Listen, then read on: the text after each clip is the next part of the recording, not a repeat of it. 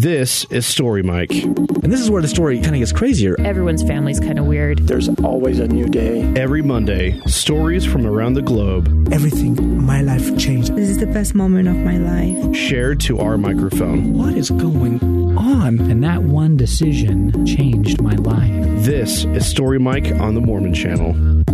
Hey, everybody, and welcome back to Story Mike. Today, we're going to embark on a discovery mission.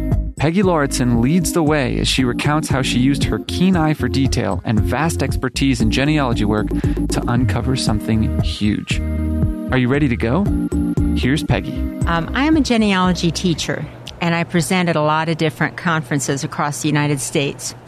And like most genealogy speakers, I am checking for things the night before, like to see, make sure that links are correct and screenshots are correct. And I rarely ever go live with Wi Fi in these conferences because you don't know if the Wi Fi is going to be sketchy or, or there's too much bandwidth being used or something. And so, what I will do is I, I just do screenshots of these things. So, I was checking on Family Search for my grandparents that I have used several times before.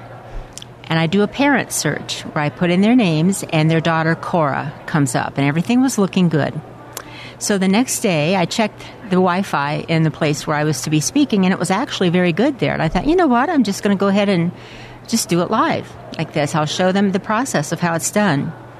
So there was probably seven, eight hundred people in this room, and I put in the names of the set of grandparents of mine from about the 1800s. And as I was doing that, I knew that their daughter Cora would be the one that would come up. However, this time Cora and another child came up and this child's name was Matt, little baby Matt, who was born and died in the same year of 1912. And I was, I was thunderstruck.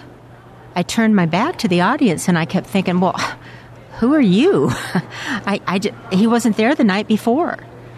So on the way home, I called my sisters and I said to them, I said, Do we have a, a baby Matt Gerhardt in the family? And they said, Well, no. Who's that? And I said, Well, I'm asking you because you guys are older than I am. I, you would know.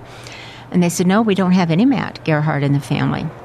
Well, I started looking, and because of indexing, little baby Matt had come up just overnight to be added to this family. Now, the reason that this is unique is because my parents were wonderful genealogists and they knew these grandparents of they were my mother's grandparents. They knew them quite well lived beside them even lived with them for a while. There was never any record in my parents uh, genealogies about this little baby matt. Nothing at all. Typically in new england you will find that if a baby died the next baby of that same sex will be named the very same name. That doesn't always happen in the south so, little baby Matt was never mentioned again, and my mother would have been born the very next year in 1913. This was four and a half years ago, and since then, I have begun finding baby after baby after baby. I have found babies that were, they died uh, the same day as their mother, probably in childbirth. I have found babies that died and were buried with their grandparents, and they have no tombstone of their own.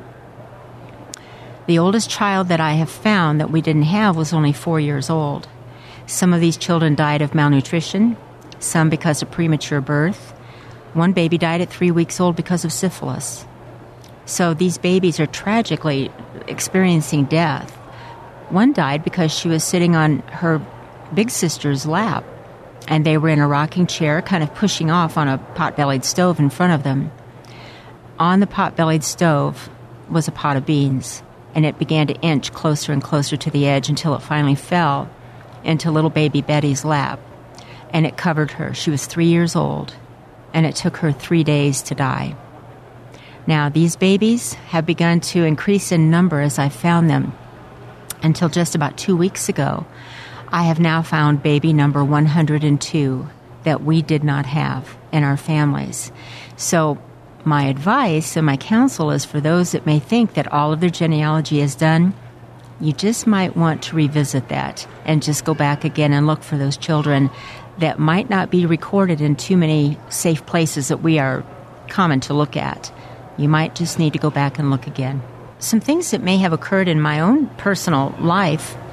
Are just the inclinations that you might get to follow a prompting, you uh, know, just a gut feeling that you may have that something is not quite right. One of those, again, back to genealogy, occurred on a death certificate. And my sister had been saying, Peggy, I've got this death certificate. I've got, I've got to get it up on a family search. I just, I just haven't, I don't know how to do it. And I kept putting her off and putting her off. And finally, a couple weeks after her husband died, she says, Peggy, I need to get that up there. I says, okay, let's do it right now. We were on the phone. And I said, tell me the name of the baby and where did you get this from? She said, family search. So I said, all right. And what is the uh, file number on the death certificate? She told me. So I go to family search and I, I see a death certificate for this baby's name. It was just baby Shaneman was the only thing it went under. And as I'm looking at the cause of death, I see in parentheses another word, and I, I could hardly read it. So I began to enlarge the screen. And I kept enlarging it, enlarging it. I, I first thought it said Irwin on it. And I thought, well, that's kind of odd.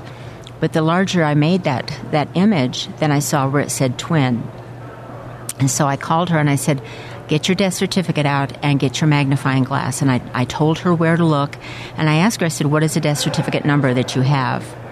And so she, she told me, and I said, My number is one number away. And so she says, Oh my goodness, this baby was a twin. She says, We would have totally missed out on the fact that there was another baby with that. So sometimes you just, you have to go with your gut. It would have been easy just to record this baby and not look at the details on it. So I think that in doing this, it helps us to connect with the past like that. Peggy, we are truly impressed with your detective skills. So many children have now been found. Thank you. To everyone listening, I say, what have you discovered lately? We know you all have a story or two worth sharing. To share your stories, whether they be life lessons or pranks gone wrong, go to mormonchannel.org slash storymike. See you next week.